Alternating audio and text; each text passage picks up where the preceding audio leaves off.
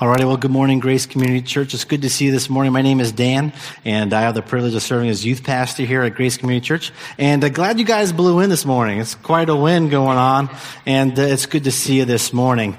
Well, so many months ago, I received a phone call, and I was a pastor on call, and it was from a young man, and he just wanted to chat. And so I told him who I was, and so we're talking on the phone, and then he forgot who he was talking to. He's like, "Hey, who are you again?" And I say, "Hey, I'm Pastor Dan, the youth pastor." And he's like, "Oh yeah, I forgot. You're the short pastor. Yeah, you're the short one." And I thought to myself, well, am I really the short pastor, you know? And so, so many months ago, Pastor John and I, we actually measured ourselves to see who was taller. And believe it or not, Pastor John, our children's pastor, he has me by a full inch. And so I am the short pastor here at Grace Community Church.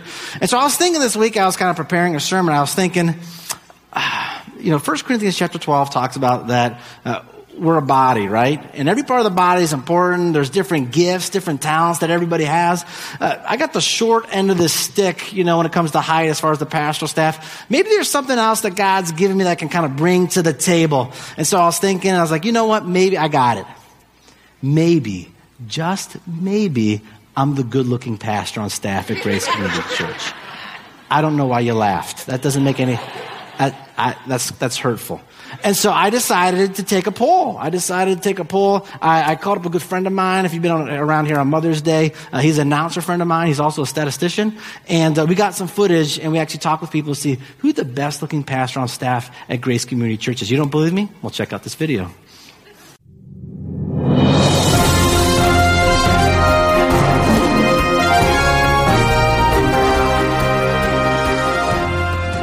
I'm here with my good friend, Georgia Bates. And Georgia, real quick question for you right off the cuff. Who's the best-looking pastor at Grace Community Church?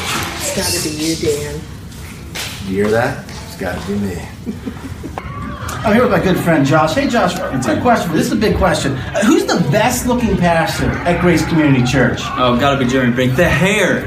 You can't beat the hair. Come on. Got to love it. It's beautiful. It is beautiful. It's beautiful. Hi, I'm here with my good friend Jeremy. Jeremy, we got a big question for you. A big poll that's going around. Who is the best-looking pastor at Grace Community Church? Well, I'd have to say it's Pastor Jim. He makes old look great. I'm here with my Italian friend Max. Hey, Max, quick question for you. Who's the best-looking pastor at Grace Community Church? Well, I know Jeremy's got those skinny jeans, but I'm going to have to go with the ginger. Let's say John Rao. Whoa, Johnny. Yeah, I'm here with Ellie Ralk. Her dad is Pastor John. So we got a quick question for you, Ellie. Who is the best-looking pastor on staff here at Grace Community Church? I gotta say Pastor Mike, but only when he shaves. Like, it's not No Shave December. I'm here with my good friend Joel. Hey, Joel, who's the best-looking pastor at Grace Community Church? I gotta say Jeremy Bean. I mean, something about those long, luscious, you know, flowing hair of these guys. It's just immaculate, dude. It's just awesome. It is very luscious. I gotta say that. Luscious. I'm here with Pastor John. You might have heard of him. Pastor John, real quick question. Who's the best-looking pastor at Grace Community Church? Oh, that's an easy one. That's Pastor Daniel Cosentino. He's got a mustache like no other. Wow. All right, so I'm here with my good friend Bella. Hey, Bella, I got a quick question for you. Who is the best-looking pastor at Grace Community Church? You. I don't know who you're talking about. Pastor who? Pastor Dan. Pastor Dan's the best-looking pastor at Grace Community Church. All right.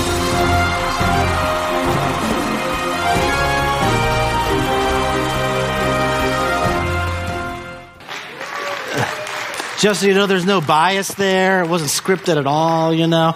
The funny thing is when I came here this Sunday morning, this music stand was down like halfway, and there's a note that said, you know, this is like, you know, the size for the shortest pastor on staff. And so that's a title I don't think I'll ever quite fully live down. But as you can tell, we like to have fun here at Grace Community Church. Well, we've been doing this new lesson series entitled Resolutions, and talking about different resolutions. Pastor Jim did a phenomenal job last Sunday talking about physical resolutions, how we can make sure our body is physically fit. That way God can use it for what he intends our bodies to be used for, and the work that he has for us. We're going to be talking a little bit about spiritual resolutions today. But before we get into there, I'm just curious, who here, and let's raise the hands, no judgment, who actually made a New Year's resolution? Put your hand up if you actually made a New Year's resolution. Okay, a number of you guys. Well, I went online. Statistically, 45% of Americans in the United States make a New Year's resolution, but only 8% of them ever fulfill their New Year's resolution. 1 in 3 quit by the end of January. But interestingly enough, those who make a resolution, make an explicit goal, are 10 times more likely to fulfill their goal than those who just kind of wing it and do the best that they can. We as believers in Christ, whether you're big into New Year's resolutions or not, we need to be resolute people, right? We need to be committed people. We need to be committed people to Jesus and stand for what Jesus stands for. And we're going to talk a little bit about how we can do that and make some spiritual resolutions. Here's a question I want you to think about. Did you grow spiritually in 2015? Was there spiritual growth in your life within the last year? If you're thinking to yourself, I can't think of any ways. Well, maybe your spiritual growth is stunted. Maybe you need to kind of kickstart it into high gear, and 2016 is the perfect year for you to move and to grow spiritually. As like any type of resolution or any type of goals are concerned, inspiration and motivation is fleeting, but it's discipline and drive that's going to make the difference when it's all said and done. Let me give you an illustration on that. I don't know about you, but I enjoy driving. And when I'm driving, I'm doing one of two things. I'm either praying or I'm listening to music. And every now and then when I'm listening to music and the radio comes on, my song will come on. It's my jam, okay? And it's the song that pumps you up. You might have one of those songs, your jam. I'm getting some weird looks out there. Don't pretend that you don't have this. I know you guys have a jam song. And when your song comes on and you jam, right?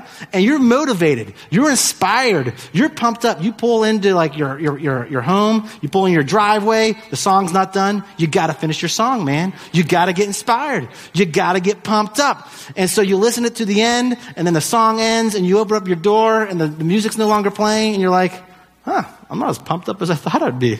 Like, this is going to be a lot harder than I was expecting. Motivation, inspiration is cheap. It's the drive, it's the discipline that's going to make all the difference. And we need to develop good, godly disciplines, good, godly habits, and that will make all the difference in 2016. If you want to make 2016 a year of huge spiritual growth. Well, I hope you brought your Bibles today. If you didn't bring your Bibles, let me encourage you. Raise your hand. Our ushers will come forward. They'll place a Bible in your hand. We're going to be flipping to a lot of passages in Scripture today and talk about some spiritual disciplines, some ways in which we can make 2016 a great year concerning our spiritual growth. Simply raise your hand in the man in the link, and our ushers will place a Bible in your hand. If you don't have a Bible, this is our gift to you from Grace Community Church. Turn with me to the book of Hebrews. Hebrews chapter 10, verse 24, and we're going to look at a habit, a spiritual discipline that I love to encourage you to do. It'll be paramount to your spiritual walk here in 2016. Hebrews chapter 10, we're going to pick it up, verses 24 and 25. If you get it, and you turn there, let me encourage you to stand in the man in the link, and we're going to read this passage of Scripture together out loud in honor of God's Word. It's Hebrews chapter 10, verses 24 and 25. Here we go, ready, read.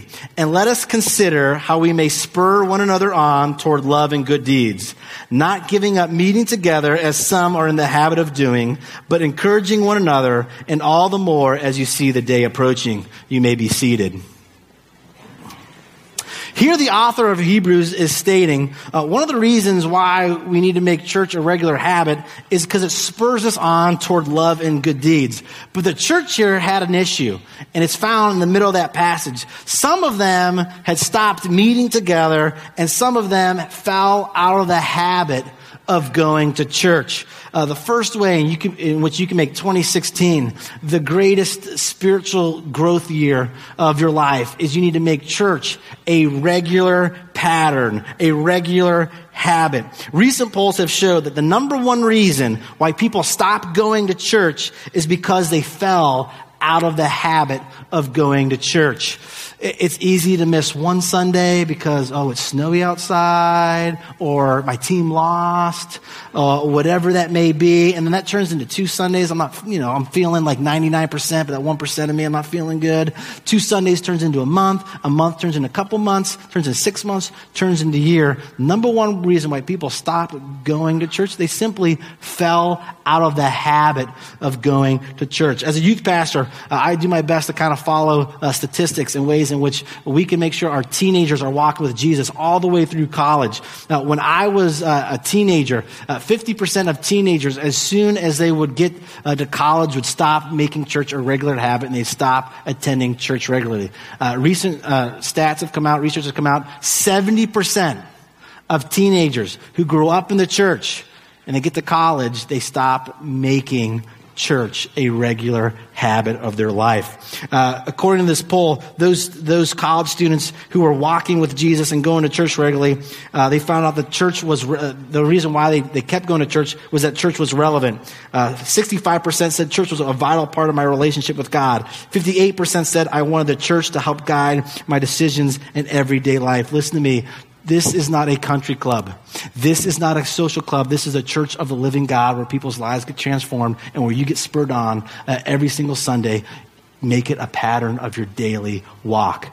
If church is not important in your life and is not a regular pattern in your life, why would it be a regular pattern in your kid's life? Why would it be a regular pattern in your neighbor's life? If your neighbors are looking and you want to invite them to church and you're not going to church regularly, they're not going to see it as something that's really important to you. Make church a regular pattern every Sunday morning. It'll make a difference. And see, this is where the rubber meets the road. When you go on vacation and you're not here in the Goshen area, man, let me encourage you, find a Bible-believing evangelical church and worship there. I have some of the greatest memories. My family would go on vacations and we would go to some, different churches on a Sunday morning, and we loved it.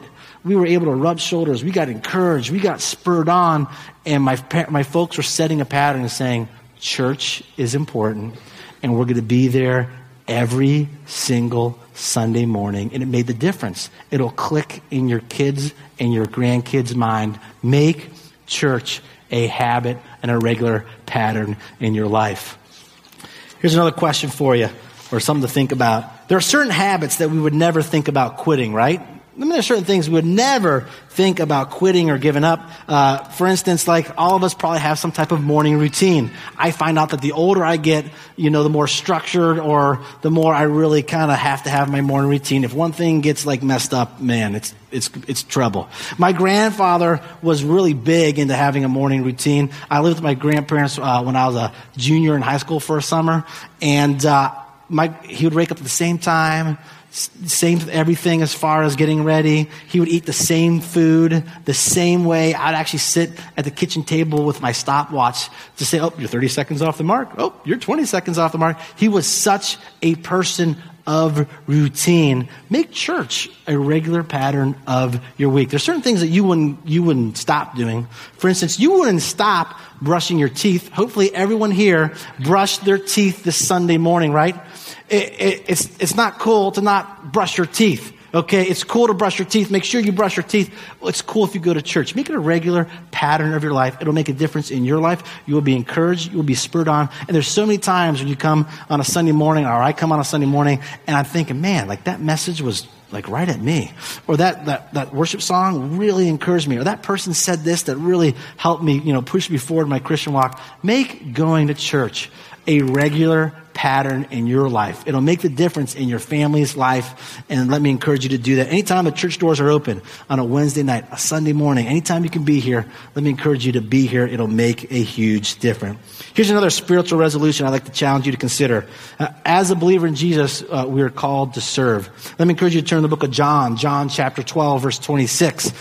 John chapter 12, this is where Jesus is meeting with his disciples, and these are some of his last words with the disciples. These are his marching orders. And when you give like your last words on earth, they're probably going to be fairly significant. These are some of Jesus' last words. These are significant words. These are some principles that Jesus really wants to push and to encourage his disciples to do. John chapter 12, verse 26. This is Jesus. And Jesus says, "Whoever serves me must follow me. And where I am, my servant also will be. My Father will honor the one who serves me. Let's look at that passage a little closer. If you serve Jesus, you're following Jesus. But flip that around. If you want to follow Jesus, you must serve Jesus. And when you're serving Jesus, he'll be with you. And not only will he be with you, but you will get honor from the Father in heaven when you serve. If you have a relationship with Jesus Christ, you are a person who serves. When we serve, we are saying that we trust God's promises more than the joys of this earth. I'd rather spend time serving people even when it's hard than doing what I want. Man, this is so true. There's so many things that are grabbing for our attention. When you spend some, I'm going to spend, today, and I'm going to spend some time at church, and I'm going to serve, or I'm going to be involved in this. You're saying no to your selfish nature, and yes, I'm going to make God and what he wants a very valuable part of my life. I have a confession to make, okay? I've lived in northern Indiana now for 9 years. I'm finally considering myself a Hoosier. I don't know what a Hoosier is, okay? I don't think anyone knows what a Hoosier is, but I'm a Hoosier, okay? And if you would have told me, as someone who grew up in South Central Pennsylvania 15, 20 years ago, that I'd be a Hoosier, for 9 years, and I'd be living in northern Indiana, I'd been like, yeah, right, yeah, you're out to lunch. But when you serve God and you give him open hands, you're giving him permission to take you where he wants to take you. And here's the beautiful thing about it. You will meet people like you've never met. You'll develop closer relationships like you've never developed. You'll become tight-knit. And eternal friends are true friends. Amen? Eternal friends are true friends. Think about that. When you're here on earth, if you're lucky, you have 80 plus years on earth, but you're going to be spending eternity with your brothers and sisters in the Lord. And those are the people who you're going to be super close with. And so when you're serving with people and you're doing ministry with people, you get tight and you develop relationships and you experience the peace of God like you've never experienced and the joy and reaching people for Jesus. Man, let me encourage you. Make 2016 a great year of serving God and making sure that you are plugged in here at Grace Community Church. If you are struggling in life, especially with loneliness, let me encourage you to spend as much time serving as possible. When you're lonely, you basically have two options. Option number one is I can feel lonely and depressed, therefore I'm going to sit on the couch, which could perpetuate a feeling of loneliness and depression. It's going to be a downward cyclical cycle. Or you can gather and muster up all the energy you have and come and to serve, and it'll be an upward cycle as you meet people and you build relationships and you experience the peace of Jesus. Service is what qualms all ails when it comes to being lonely. Make sure you do what it takes to serve. I also believe this. I believe that service is not a burden, but it is a blessing. It truly is better to give than to receive. We just came from the Christmas holiday time, and hopefully, you're able to come and exchange some gifts. One of my favorite things is when you give a gift, especially give it to someone who really appreciates it or to a little child, and they open it up with that awe and that wonderment, and they're so excited. You're more blessed than they are. And there's that feeling of satisfaction, that feeling of joy. It truly is better to give than to receive. Man, let's make this year a year of giving, where I'm giving my life, I'm giving my talents, my giftedness, and I'm going to give that to the Lord. Many times you might think, okay, I'm part of a fairly decent-sized congregation. I don't know how to serve. I don't know where to kind of fit in or get plugged in. All you have to do is just go on our church website, gracecommunity-church.com. We have a launch page that says volunteer, jump in. We have a list of all different areas in which we need help. There's some areas that you might not even know exists in our church in which we need help and we need your talents, your gifts. And so let me encourage you, go on there. There's all kinds of things. Tech, park and crew, children's ministries, youth ministries, photography, a lot of things that you might not even realize that we try to do or accomplish here, and we could use you. So let me encourage you, let's make this year a year of service.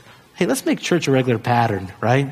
Let's make sure that this is a year of service at Grace Community Church. And let's make sure that this is a year where we spend daily time reading God's Word. Turn with me to the book of Psalms, Psalm chapter 19. And as you're turning there, Psalm 19 is a great chapter. It talks about how we can know God. The early portion of that scripture talks about we can know God because he's creator. We can know him through his creation. And the later portion talks how we can know God, and we can know God more intimately and more deeply through his word. Psalm chapter 19, verse 10 says this: they, which is are the words of God, scripture. Scripture is more precious than gold, than much pure gold.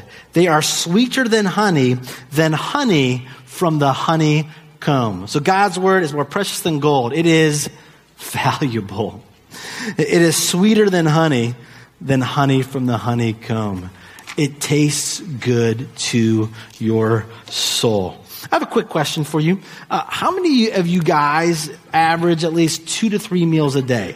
Hopefully you guys are doing that, right? I'm eating like 2 to 3 meals, at least 2 to 3 meals a day, right? Can you imagine if our physical and spiritual health are both equally important? The amount of time that you stuff your face, and you calculate that, 30 minutes to an hour. If you would spend at least that same amount of time reading God's word and spending time meditating on him and his principles, can you imagine how our lives would be changed? It's easy. I mean, I love food, man. But God's word, it tastes better than honey and the honeycomb. I've got a good friend, and he collects Bibles. He's passionate about God's word. He's passionate about the word of God. He collects these Bibles. It's really humbling to go into this area that he has, where he has all his collected Bibles. He has Bibles from different centuries, from different countries. He has this one Bible, and every time I go there, I get teary-eyed when I look at it. It's a Bible that was written in Great Britain. It's from a time period where believers in Jesus are being persecuted. This Bible is well-loved. It is tattered. It is torn. And there's actually splotches of blood that are around the outside of the pages of Scripture. And I think to myself, we live in America where we have God's Word at any time we want. We can pull our phone up, and we can get it instantly. This Bible was dear to this person. They were able to cling to it. It was sweeter than honey. It provided their hope. Is God's word sweeter than honey? Is it valuable to you? Let's make this a year in which we are spiritually resolute to go after and hunger after God's word. The hardest part about doing that is, if you look at a Bible, it's a pretty decent sized book. You're like, where do I start? What do I do? There's all kinds of Bible apps you can get on your phone. But let me encourage you. Did you know that if you read a little over 3 chapters in the Bible a day for a year, you'll have read the entire Bible in a year? Just a little over 3 chapters. If you read 10 chapters a day, you'll have read your Bible in 120 days. I believe this. I don't think any of us will get to heaven and we will have read our Bibles too much. Can you imagine that? Can you imagine standing before Jesus and he looks at you and he says, I think you read your Bible too much? That's not going to happen, right? I don't think we can ever read our Bibles too much. Do you hunger and thirst after God's word? Is it valuable? Is it sweeter than honeycomb to you? One of the greatest things I encourage you to do as a family, try to spend some time, whatever that looks like, even if it's a couple minutes, to sit together and to read God's word.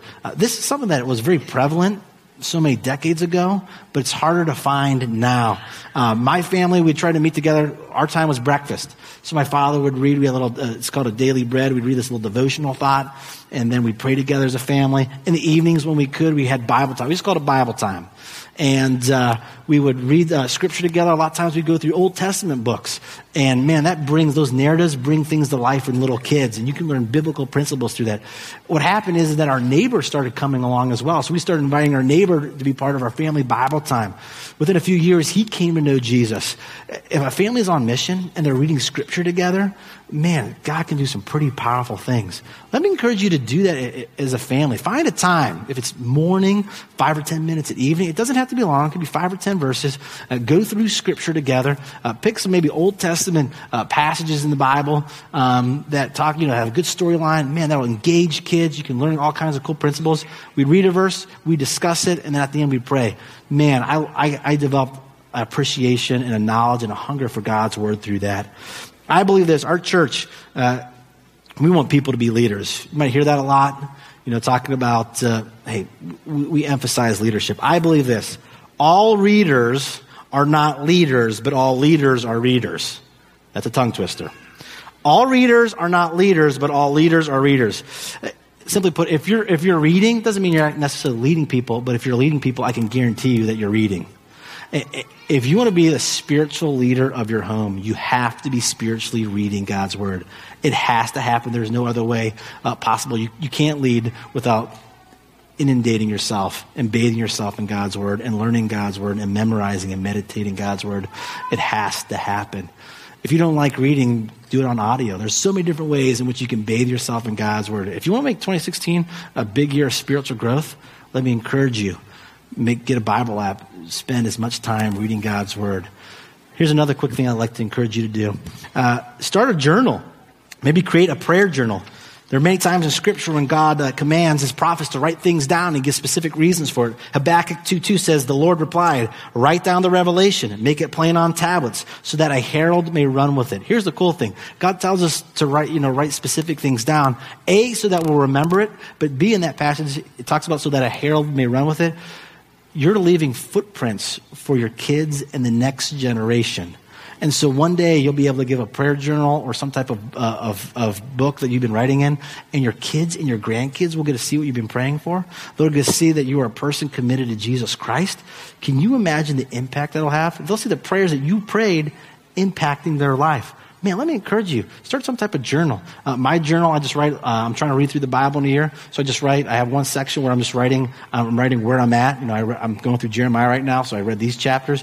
My other part of my notebook, I have my prayer journal, and I have specific things that I pray for every day. I have other things I pray for weekly, like Monday I'm praying for these countries, and Tuesday I'm praying for these people.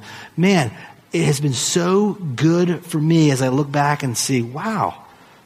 God's worked in a lot of different ways. It's provided clarity. It's provided direction. Man, maybe that's something you could do to make 2016 a year that is spiritually beneficial. It's the best year spiritually for you. Here's another one. Make this year a year that you are more frugal this year. Have you noticed in the Lord's Prayer, give us this day our daily bread? It doesn't say weekly bread. It doesn't say monthly bread.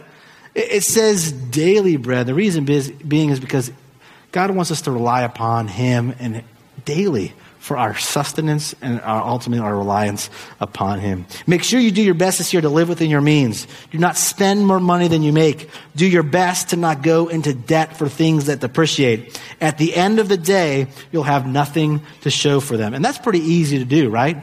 It's pretty easy to go to the convenience store, slide your card. I'm like, oh, I'm going to buy this pop and a Reese's peanut butter cup, and I'm going to eat this, and then I have nothing to show for it. Then I'm paying for it a month or two down the road. Make sure that you are good stewards with the money that God has given us.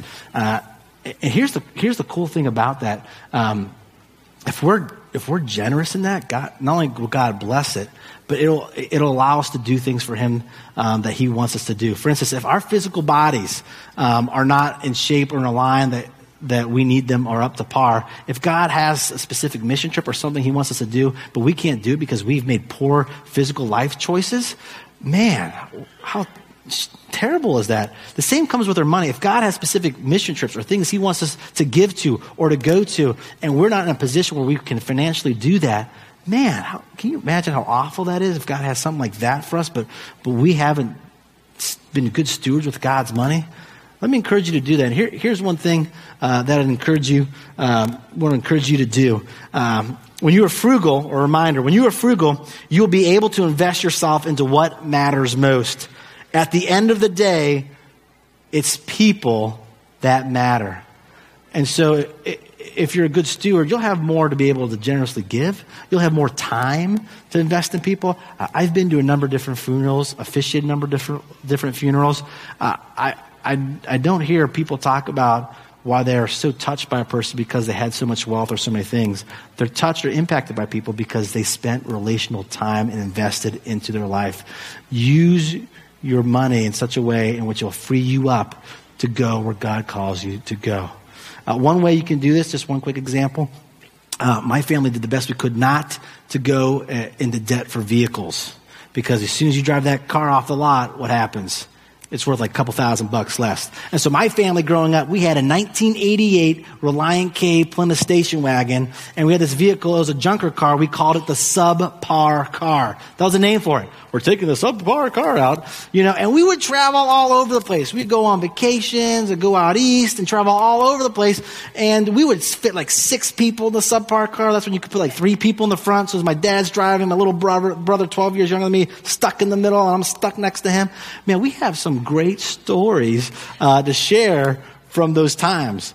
Breaking down, or the laughter, or the fun, or what God, how God's provided for us. Man, when you live within your means, you allow God to move you where he wants you to go. You'll have an opportunity to be more generous, and you'll have some pretty incredible stories to share from it as well. Make 2016 a great year of financial stability. And our church offers all kinds of things like Financial Peace University and some of that type of stuff. We'd love for you to kind of be a part of that. Make it a year in which you're frugal for him. Here's one. There's all kinds of different spiritual resolutions. This one I think is huge, especially coming after the Christmas and holiday season. The area is, are you getting enough solitude and quiet time to focus on God? Do you know that quiet and solitude, dialoguing with God, is actually a spiritual discipline? It's an area where we need to be spiritually resolute. Let me encourage you to turn to First Kings chapter 19.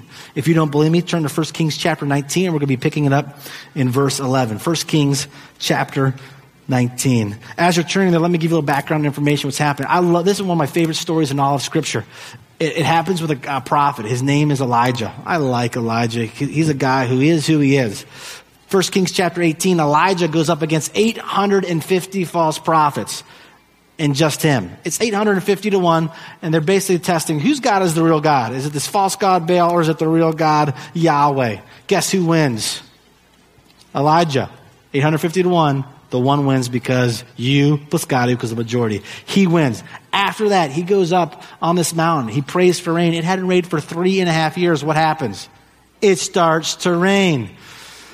Then, because, the rain happens, if it's rained for 3.5 years and it kind of rains on a mountain, things are going to get kind of muddy or all kind. So God gives him supernatural strength to run past all of that and to beat the king to where he's going, and the king's riding on horses. So he gets supernatural strength to run faster than horses. So here you have a guy, 850-1, wins. Prays for rain, it rains. Runs faster than horses. God works in him mightily. He goes back to his hometown, and he gets afraid of the little wicked witch of the north, a lady named Jezebel. Jezebel wants to kill him. She's not happy that he kind of showed up, her husband and these false prophets. So what does Elijah do? You think the guy who just took on 850 dudes is going to, come out on top here? He runs away and he hides. And he runs to the desert, and he throws a pity party, and he says, God, I can't take this anymore. Like, I'm trying to do all these things for you, and I'm struggling. And it shows, man, his vulnerability. God works so incredibly through him, and yet he still had areas in which he doubted or had lapses. And so he goes, and he talks to God in the quiet, and we're going to see how God responds to Elijah. 1 Kings chapter 19, we're going to pick it up in verse 11. The Lord said this. He says, go out and stand on the mountain in the presence of the Lord, or presence of me, for I am about to pass by. Then a great and powerful wind tore the mountains apart and shattered the rocks before the Lord. But the Lord was not in the wind. So God wasn't in the wind. After the wind, there was an earthquake. Surely he'd be in an earthquake. That's pretty powerful. But the Lord was not in the earthquake. Verse 12. After the earthquake came a fire. Man, he's got to be in fire, right? But the Lord was not in the fire. And the Lord came. How did he come? And after the fire came, what is it? A gentle whisper. God came through a gentle whisper. And when Elijah heard it, he pulled his cloak over his face, went out and stood at the mouth of the cave. Then a voice said to him, what are you doing here, Elijah? Drop down to verse 18. God gives him some commands. He says, hey, even though you're lonely, even though you think you're the only one, I have reserved, verse 18, 7,000 in Israel, all whose knees have not bowed down to Baal and whose mouths have not kissed him. God's saying this, no matter how lonely you get, no matter if you think you're the only one, There are a lot of people. There's 7,000 people here in Israel who are following after me. And not only that, he will speak to you, and he'll speak to you sometimes in a whisper. I believe this. God speaks the loudest during the quietest of times. And so my question to you is, are you spending time, quiet time, or designating time, solitude, to dialogue with God? That's one reason why I love fishing. There's a lot of reasons why I enjoy fishing, but the greatest reason I enjoy fishing, it's where I was able to finally get away and really communicate and connect with God. And so I'll get on a boat in the middle of some body of water, and there's times when I'm audibly talking with God and asking him, pleading with him, crying out to him, and dialogue with him. And I've learned to just love solitude. We can get so busy in life. Sometimes we're so busy, and especially the holiday season, we can forget to spend time, some quiet time, dialoguing with our Lord and Savior. It can make all the difference in your 2016 to make sure you're spending some quiet time with him. I want to give you guys some things to think about, and I'm going to share something, but I'm going to give you some time.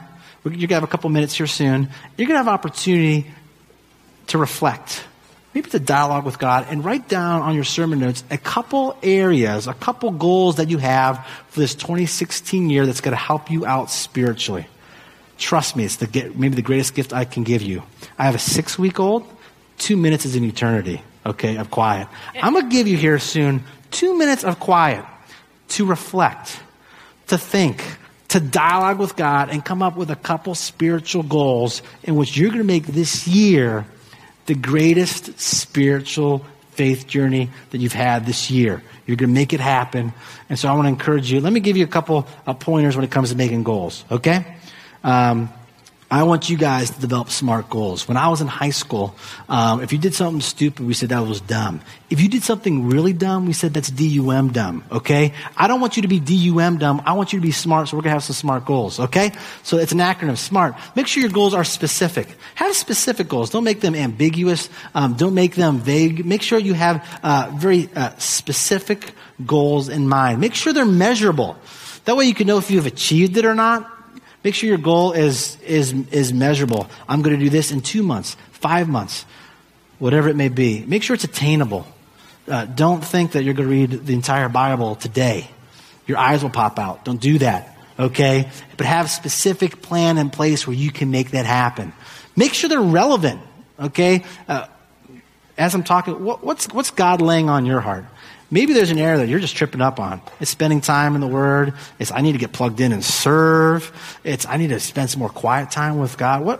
What's really hitting home, man? Like, I want this to impact your heart and your soul. The T is time bound. Make sure there's a specific time, 1 month, 3 months, 6 months, whatever. That way you can know if you've accomplished your goal. The next couple minutes is designated to you. You're going to have an opportunity to pray, reflect, but I want you to come up with between 1 and 3 goals in which you're going to make 2016 the best spiritual year possible, in which you can be as focused and laser sharp for God as you can. It's one of the greatest gifts I can give you is 2 minutes of quiet, reflective time, okay? Let me encourage you, pull out your sermon notes. These next 2 minutes are for you to write those goals down and reflect. Ready? Go. Father, Son, Holy Spirit, so good to be here today. Help us to be a people that spends time reflecting and evaluating how we're doing. May 2016 be the greatest year of spiritual growth that everyone here sees. May we walk by faith, not by sight.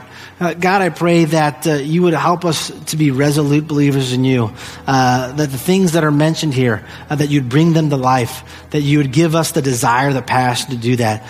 Corporately, may this year be an incredible year. All kinds of big things are on the horizon here for our church. And so I just pray that you will bless those things. Bless these goals. Bless the time of reflecting upon you, and help us to do that. Make sure that it's part of our daily discipline. Be in your word and make church a regular habit, and just to be committed people to you. Yeah, we might not see results right away, but we'll see some big time results in all of eternity. And help us to keep that in mind. We love you and thank you. And we praise things in your name. Amen. Hey, thanks for being here. Have a great week. We'll see you next Sunday. You're dismissed.